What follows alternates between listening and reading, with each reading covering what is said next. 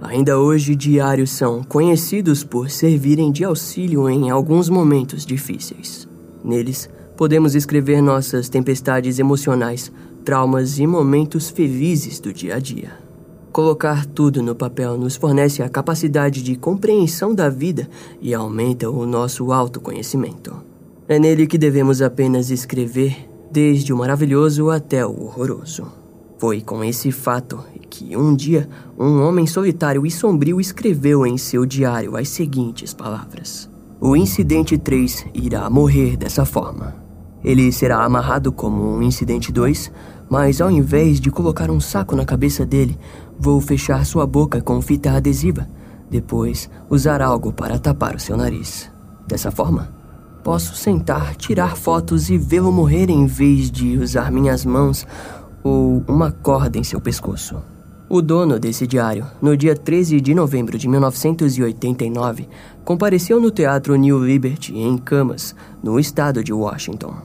O homem era sinistro e na cadeira do teatro ele observava. O ponto é que ele não estava se maravilhando com a beleza do local, mas sim caçando aquele que ele chamaria de Incidente 3.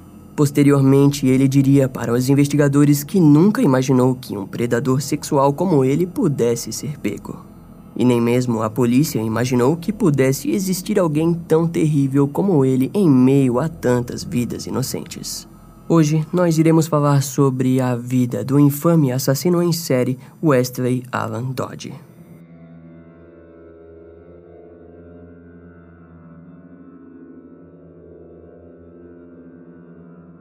No ano de 1989, toda a área próxima da cidade de Vancouver, no condado de Clark, estava em estado de alerta após dois assassinatos cruéis. No parque de Vancouver foram encontrados os corpos dos irmãos Cole e William Neer, de 10 e 11 anos, ambos esfaqueados até a morte. Alguns dias depois, a menos de 20 quilômetros do parque, o corpo de Lee Izeli, de 4 anos, também foi encontrado.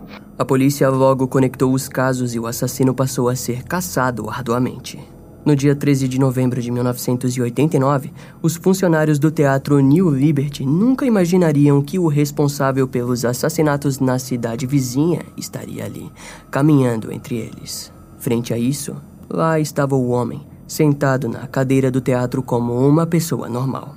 Porém, o seu semblante logo mudaria assim que viu James Kirk II, de seis anos, passar pelo corredor e ir em direção ao saguão. Com toda a elegância de um homem modesto e revestido em malícia, ele se levantou e seguiu o garoto até o banheiro. No mesmo instante, o filme se iniciou, fazendo com que todo o teatro permanecesse em silêncio. Naquele momento, os funcionários do saguão foram surpreendidos com um grito histérico. Os gritos vinham diretamente do banheiro masculino. Logo após, um homem empurrou a porta com uma criança em seus ombros. O garoto ainda gritava, e um funcionário disse mais tarde que o grito era tão alto que você poderia ouvir o grito a mais de quatro quarteirões. O curioso era que o homem que carregava o menino era pequeno com cabelos e bigode escuros, mas notavelmente forte, e sua presença era vista como alguém de autoridade. Enquanto carregava o pequeno James, ele dizia para o garoto se acalmar e chamava ele de filho ao mesmo tempo que dava tapinhas nas costas do garoto. Aquele cenário era algo comum para os funcionários, que viam diretamente pais saírem com seus filhos aos berros. Contudo, James não desistiu e gritou de forma que os funcionários se sentiram angustiados, os fazendo correr atrás do homem. O homem e o menino chegaram até o carro e o desconhecido estava prestes a abrir a porta do veículo, mas James havia deixado ele cansado. Por sorte e persistência, o garoto conseguiu se libertar e correu até os pés de um dos funcionários que corria pela rua atrás do sequestrador. Entre aspas, aquele homem ia me machucar, disse o pequeno James em meio às lágrimas. Enquanto isso, no saguão, os funcionários contavam para William Graves o que havia acontecido. William era namorado da mãe de James e amava aquele garoto. Mais tarde, em uma entrevista, ele disse que aquilo o deixou queimando de raiva. William afirmou amar James e toda a família de sua namorada. Aquilo resultou em um William correndo pela rua até o carro do sequestrador, que por sorte dele ainda estava no local. William chegou perto do carro e pediu se o motorista precisava de ajuda. Ele até tentou disfarçar, mas a raiva era tanta que logo pegou o sequestrador pelo pescoço e levou até o teatro. No saguão do teatro, William amarrou as mãos do criminoso que aparentemente tinha 28 anos e cabelos escuros. A polícia foi acionada e o homem foi preso. O tenente do departamento de polícia de Camas disse que James Kirk II era um verdadeiro herói. Graças à mãe de James, que preocupada com as recentes crianças encontradas assassinadas, educou seu filho a gritar, chutar e morder qualquer um que tentasse pegá-lo sem permissão. Todos se comoviam no local, mas em poucas horas a história se tornaria ainda maior. Aquele homem preso não era apenas um predador sexual e miserável qualquer. Seu nome era Wesley Alan Dodge, que logo ficaria conhecido como sendo o notório assassino de crianças de Vancouver. Contudo, estamos apenas no começo dessa rede obscura. Chegou a hora de entendermos como cada peça se encaixa até o dia de sua prisão. Wesley Alan Dodge nasceu no dia 3 de julho de 1961 na cidade de Richland, em Washington. Seus pais eram Jim e Carol Dodge, e ele foi o mais velho de três irmãos. Wesley contou que durante sua infância nunca foi abusado ou negligenciado por seus pais. No entanto, ele nunca ouviu as palavras eu te amo saírem de suas bocas e muito menos disse isso a alguém. Durante essa fase mais nova, Wesley presenciou diversas brigas violentas entre os pais. Enquanto na escola, era um garoto reservado e que não pertencia a nenhum grupo dentre os quais que costumam existir no ambiente escolar. Aquilo refletia muito em sua personalidade, sendo completamente solitário. Logo cedo ele se descobriu e, aos nove anos, percebeu que sentia atração pelos meninos da escola. Na faixa dos 13 anos, Wesley pegou o costume de ficar nu em frente à janela do quarto do andar de cima de sua casa. Quando via os alunos do fundamental passando pela rua, ele escondia seu rosto e ficava lá se expondo. Logo, a polícia foi acionada e seus pais foram levados para uma conversa. As autoridades demonstraram pouco interesse com aquele caso e deixaram os pais resolverem a questão. O problema foi que eles pensaram que se tratava de um amigo de Wesley e acabaram negligenciando o ato do garoto. Depois do ocorrido, Wesley mudou seu modo de agir e começou a pedalar de bicicleta pelo bairro à caça de crianças mais novas. A tática era simples, ele chegava na frente delas e simplesmente ficava nu. Entre aspas, os meninos não me denunciavam com tanta frequência quanto as meninas, disse Wesley para os detetives posteriormente. Segundo ele, como nunca foi educado sobre sexo, aquilo parecia normal e, ao atingir a puberdade, sua instabilidade emocional resultou naquelas ações. Aos 14 anos, Wesley passou a molestar crianças e as primeiras vítimas foram seus primos, de 6 e 8 anos. Os dois garotinhos eram vítimas fáceis e ele as molestou diversas vezes. Quando eles começaram a ficar indisponíveis, Wesley passou a fazer amizades com os garotos mais novos do bairro, se oferecendo também para ser babá deles. É curioso notarmos que a personalidade reservada e solitária de Wesley simplesmente sumiu a partir do momento que ele viu que precisava conquistar a confiança de outras crianças fora de sua zona de conforto. Rapidamente ele desenvolveu habilidades que, ao decorrer de sua vida, apenas se intensificaram. No dia 3 de julho de 1976, no seu aniversário de 15 anos, o pai de Wesley, Jim Dodge, tentou suicídio após brigar com a mãe do garoto, episódio que marcou Wesley profundamente. Antes de completar 16 anos, Wesley acabou sendo preso por ser flagrado se expondo para uma criança de 10 anos. Contudo, o tribunal o pôs em sessões de aconselhamento e deixou por isso mesmo. Já com 16 anos, ele passou a procurar empregos onde ficaria mais perto de crianças, chegando até mesmo a ser conselheiro de acampamentos, algo comum nos Estados Unidos. No mesmo período, ele era frequentemente convidado para ser babá, e em uma dessas vezes ele molestou as crianças de seu vizinho enquanto dormiam. O garoto foi aperfeiçoando suas técnicas cada vez mais. Ele costumava desafiar as crianças a correrem nuas, além de sugerir jogos como nadar pelado, verdade ou desafio e strip poker. Westley escolhia jogos que os deixavam próximo de um contato inapropriado com as crianças. Esse criminoso se diferencia de muitos predadores sexuais, porque aos poucos ele aprendeu a manipular as crianças em um nível onde elas tratavam o abuso sexual como algo divertido. Wesley explorou a inocência e a curiosidade delas, ensinando que era algo que os adultos faziam e manipulava sua culpa por estarem fazendo algo errado. Os anos se passariam e as coisas sempre terminavam iguais. Ele era pego ao ser descoberto por algum desses atos e levado para as sessões de aconselhamento, às quais quase nunca comparecia. Com 18 anos, o garoto começou a fazer excursões noturnas onde ficava completamente nu e brincava em parquinhos infantis durante a madrugada. No mesmo período, as crianças ao seu redor começaram a ficar mais velhas, o fazendo procurar crianças desconhecidas e fora do seu bairro de atuação. É perceptível notarmos como a mente de um pedófilo funciona.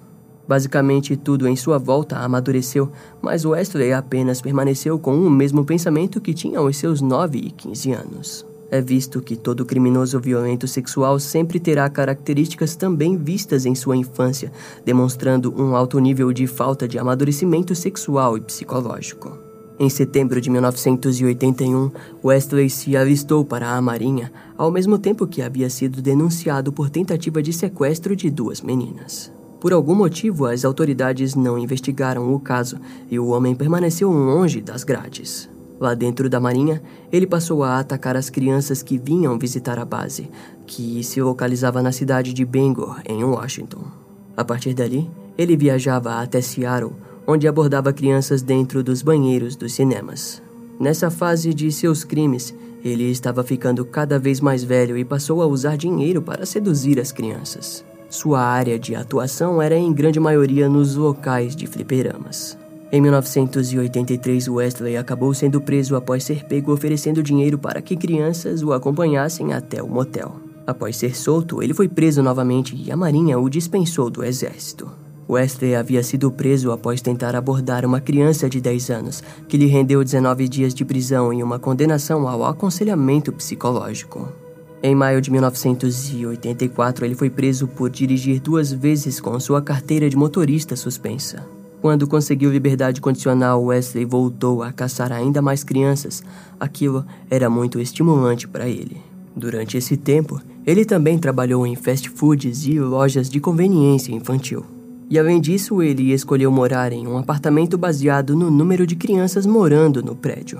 Wesley chegou até mesmo a trabalhar em rotas de caminhões, onde muitas vezes era convidado pelos moradores de casas a beber algo. Se Wesley visse uma criança de quem gostasse, ele anotava o endereço e muitas vezes voltava até o lugar na esperança de encontrar ela sozinha.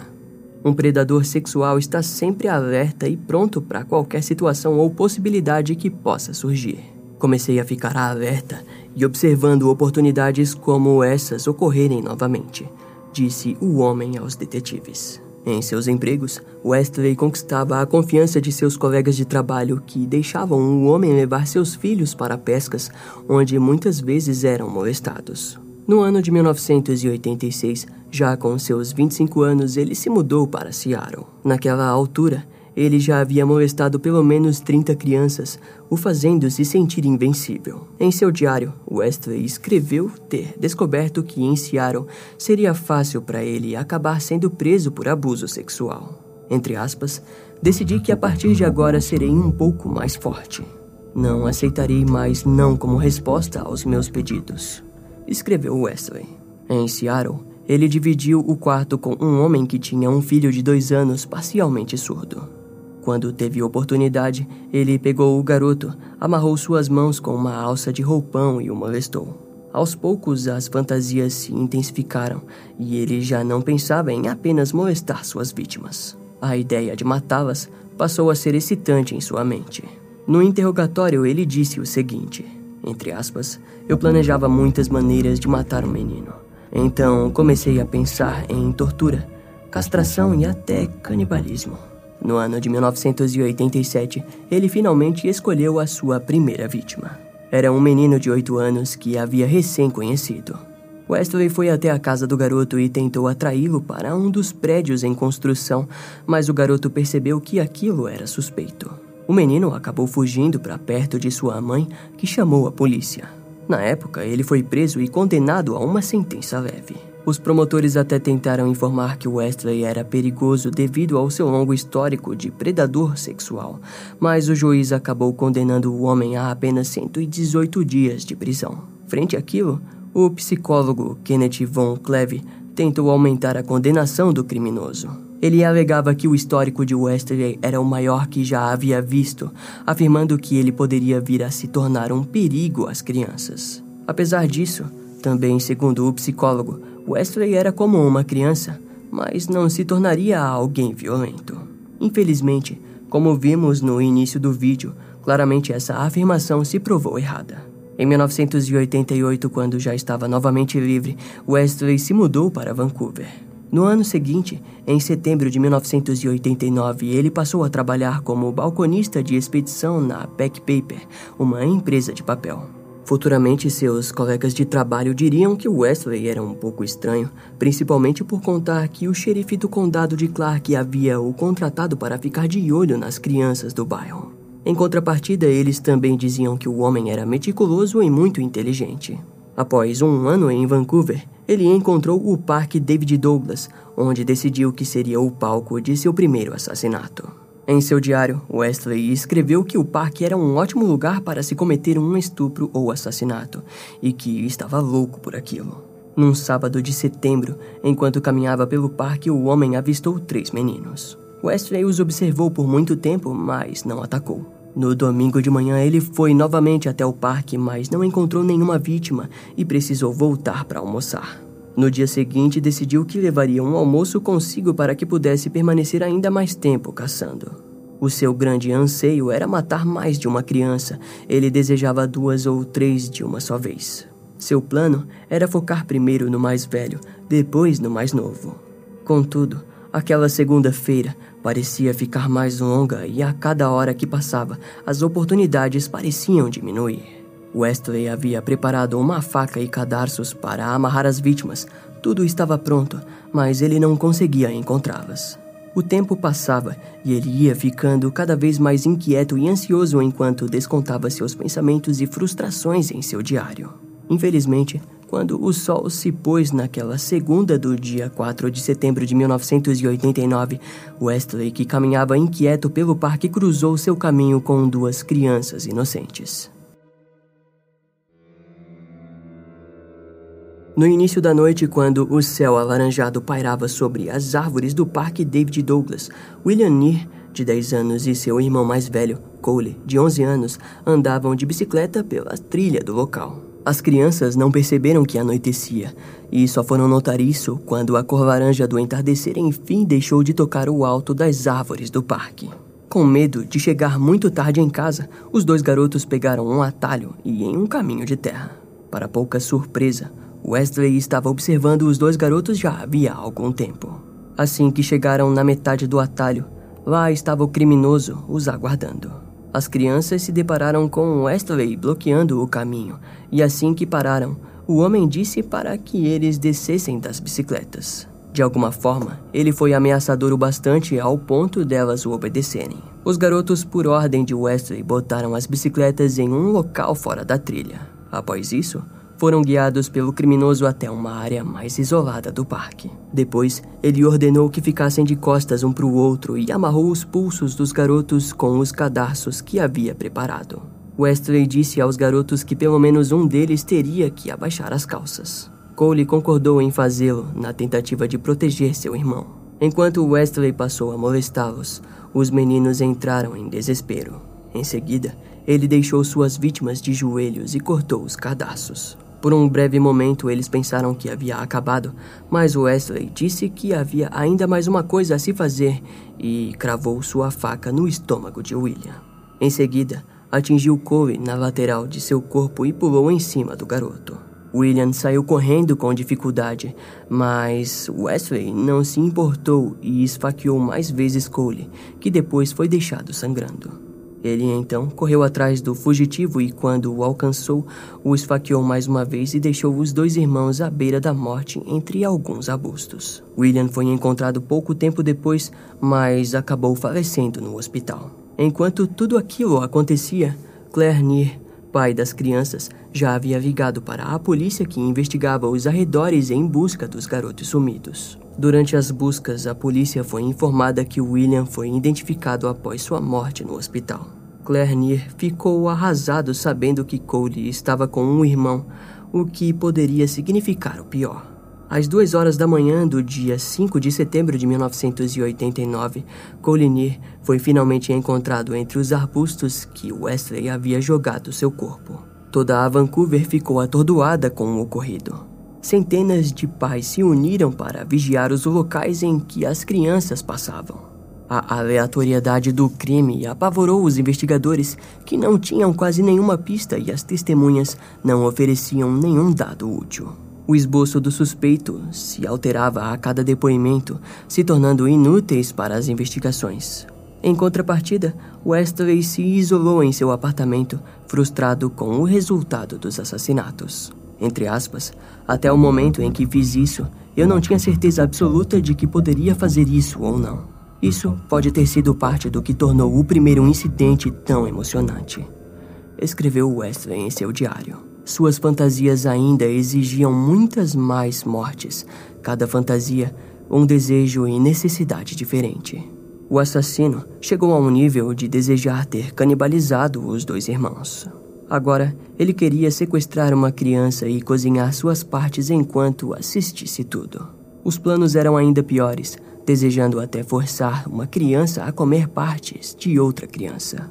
No dia 29 de outubro de 1989, Wesley percebeu que nada o ligava aos crimes cometidos no Parque David Douglas. A sensação de poder aumentou de forma violenta em si. Naquela manhã, ele se dirigiu até a escola Richmond, onde parou para observar as diversas crianças. Ficou por um tempo lá, até que viu Lee Izeli, de 4 anos, que brincava num escorregador do parque da escola. Wesley se aproximou do garoto e ofereceu dinheiro em troca de diversão. O garoto negou o convite e hesitou, mas o criminoso estendeu a mão e o agarrou. Lee tentou resistir, mas Wesley era mais forte. Devido à experiência que o criminoso possuía como um predador sexual, logo conseguiu acalmar a criança assustada e dentro do carro os dois seguiram até o apartamento de Wesley. Enquanto isso, Robert e Zelly do outro lado da cidade havia ligado para a polícia para relatar o desaparecimento de seu pequeno filho de cabelos loiros e olhos azuis. Robert disse que em um instante ele havia desaparecido, afirmando que Lee não iria facilmente com outra pessoa, mas poderia perder o foco e acabar seguindo sem realmente desejar. Quando o criminoso e o menino chegaram no apartamento de Wesley, ninguém percebeu e muito menos viu os dois. Lá dentro, o homem tirou fotos do garoto com uma Polaroid, depois o deixou nu e o amarrou na cama. O garoto foi desamarrado, molestado e depois deixado em frente à TV assistindo desenho. Ao anoitecer, Wesley levou Lee até uma loja de brinquedos, onde um funcionário achou suspeito a forma como o garoto chorava. O funcionário chegou a questionar o homem, que disse que Lee era seu sobrinho e que queria apenas ir para casa. Depois disso, Wesley levou Lee até o McDonald's para depois finalmente voltarem para o apartamento. Pela manhã, Wesley acordou Lee enquanto o estrangulava. Quando a criança estava quase perdendo a consciência, Wesley, de forma sádica, ajudava a criança a recuperar o fôlego. Por fim, Wesley estrangulou Lee com uma corda, o pendurou no armário ao lado das jaquetas e tirou mais fotos de seu corpo.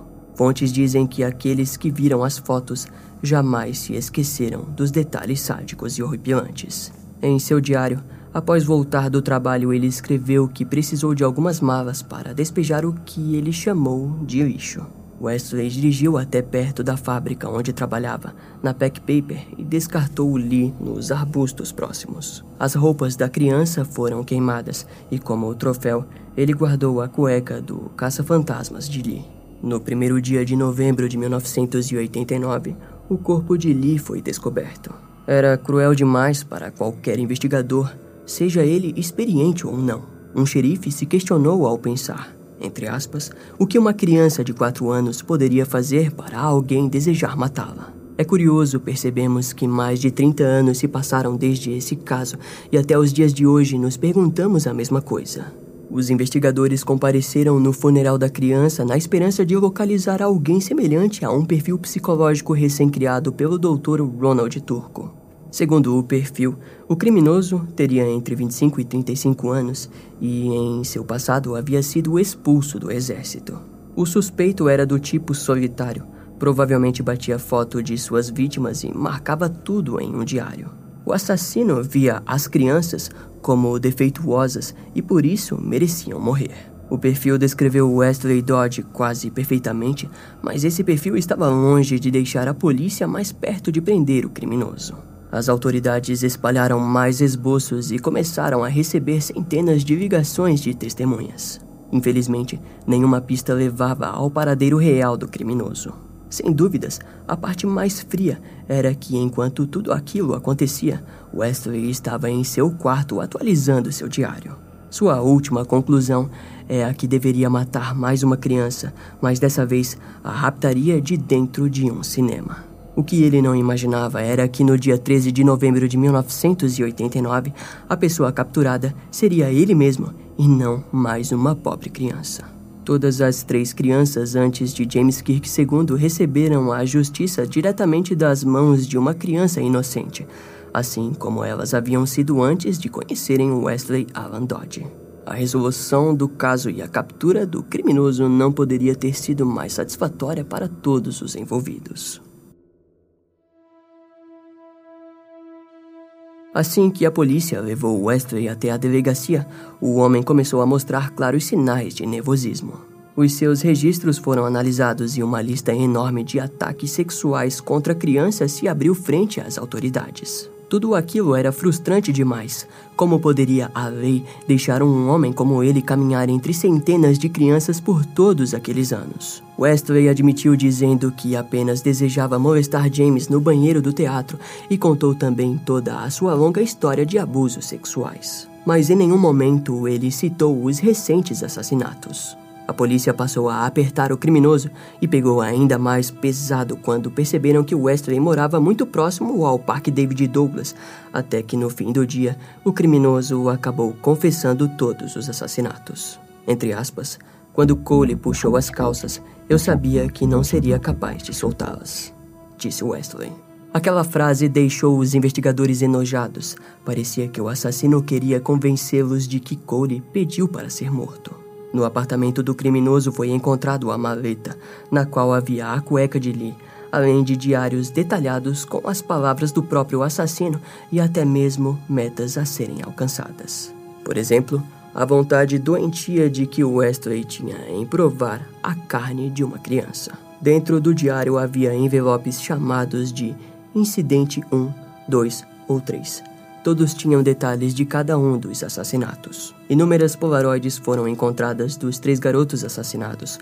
Muitas delas eram dos garotos depois de serem mortos. As fotos mais perturbadoras foram as que mostravam o pequeno Lee no armário. Enfim, Wesley foi acusado de assassinato em primeiro grau nas mortes de William Neer, Cole Neer e de Lee Izelle, além de uma acusação de tentativa de sequestro no Teatro New Liberty.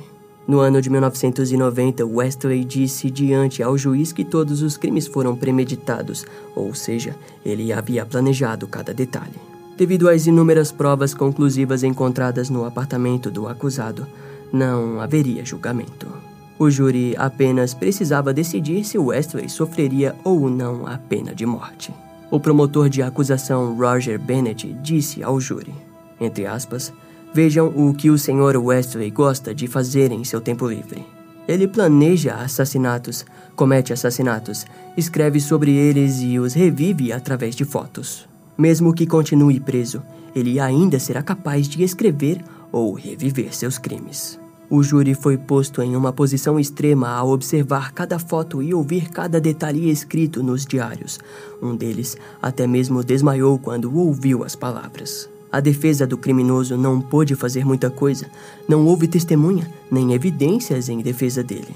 Enquanto aquilo tudo acontecia, Wesley permaneceu em silêncio e algumas horas depois disse aos jornais que estava entediado com toda aquela falação. No dia 15 de julho de 1990, o júri concordou com a pena de morte. Fora do tribunal estava William Graves, pai do pequeno James e responsável pela apreensão do criminoso. Entre aspas, o homem não merece viver. Não alguém que faz isso com bebês. Não há nada mais precioso do que esses carinhas, disse ele aos repórteres que estavam no local. As últimas palavras de Wesley no tribunal foram de que, se sua morte trouxesse alívio às famílias das crianças, então ele deveria ser morto o mais rápido possível. Entre aspas, devo ser executado antes de ter a oportunidade de escapar ou matar alguém dentro da prisão. Se eu escapar, prometo que matarei e estuprarei e aproveitarei cada minuto disso. No dia 5 de janeiro de 1993, ao meio-dia e 5, Wesley Alan Dodge foi executado por enforcamento, se tornando o primeiro homem a morrer na forca desde o ano 1965. Segundo Wesley, ele deveria ser enforcado, pois havia sido da mesma forma que ele matou Lee Zelle. Não há como negar como esse caso nos remete muito ao próprio devorador de crianças, Albert Fish. Provavelmente, se Wesley não tivesse sido pego a tempo, ele se tornaria um sucessor legítimo da crueldade de Albert Fish, executado em 1936. A maldade contra as crianças sempre será a mais abominável. É assustador imaginarmos que, ainda nos dias de hoje, muitos pedófilos agem de forma discreta e longe da visão cega e limitada da lei. Por sorte, no mundo também existem muitas pessoas cheias de bondade que lutam pela defesa das crianças e que as protegem desse tipo de predador sexual tão escorregadio das mãos da justiça. A equipe do canal agradece imensamente às organizações sociais como a Shield Hood Brasil, a Fundação Abinc, a Plan Internacional Brasil, a Associação Fênix, a Secretaria Nacional dos Direitos da Criança e do Adolescente, entre outras ONGs, por seus trabalhos contra abusos infantis. Deixaremos na descrição o link para os sites das ONGs, caso vocês desejem ajudar de alguma forma ou apenas possuem curiosidade de conhecer o trabalho deles. Esse caso vai ficando por aqui. Eu espero que você tenha gostado. Não esquece de me seguir nas outras redes sociais. Meu Instagram é brian.m com dois M's, E-M-M-E. E não deixe de conhecer o meu canal no YouTube com os episódios mais recentes que irão demorar um pouco mais para vir aqui pro podcast. Eu vou ficando por aqui, até a próxima e tchau.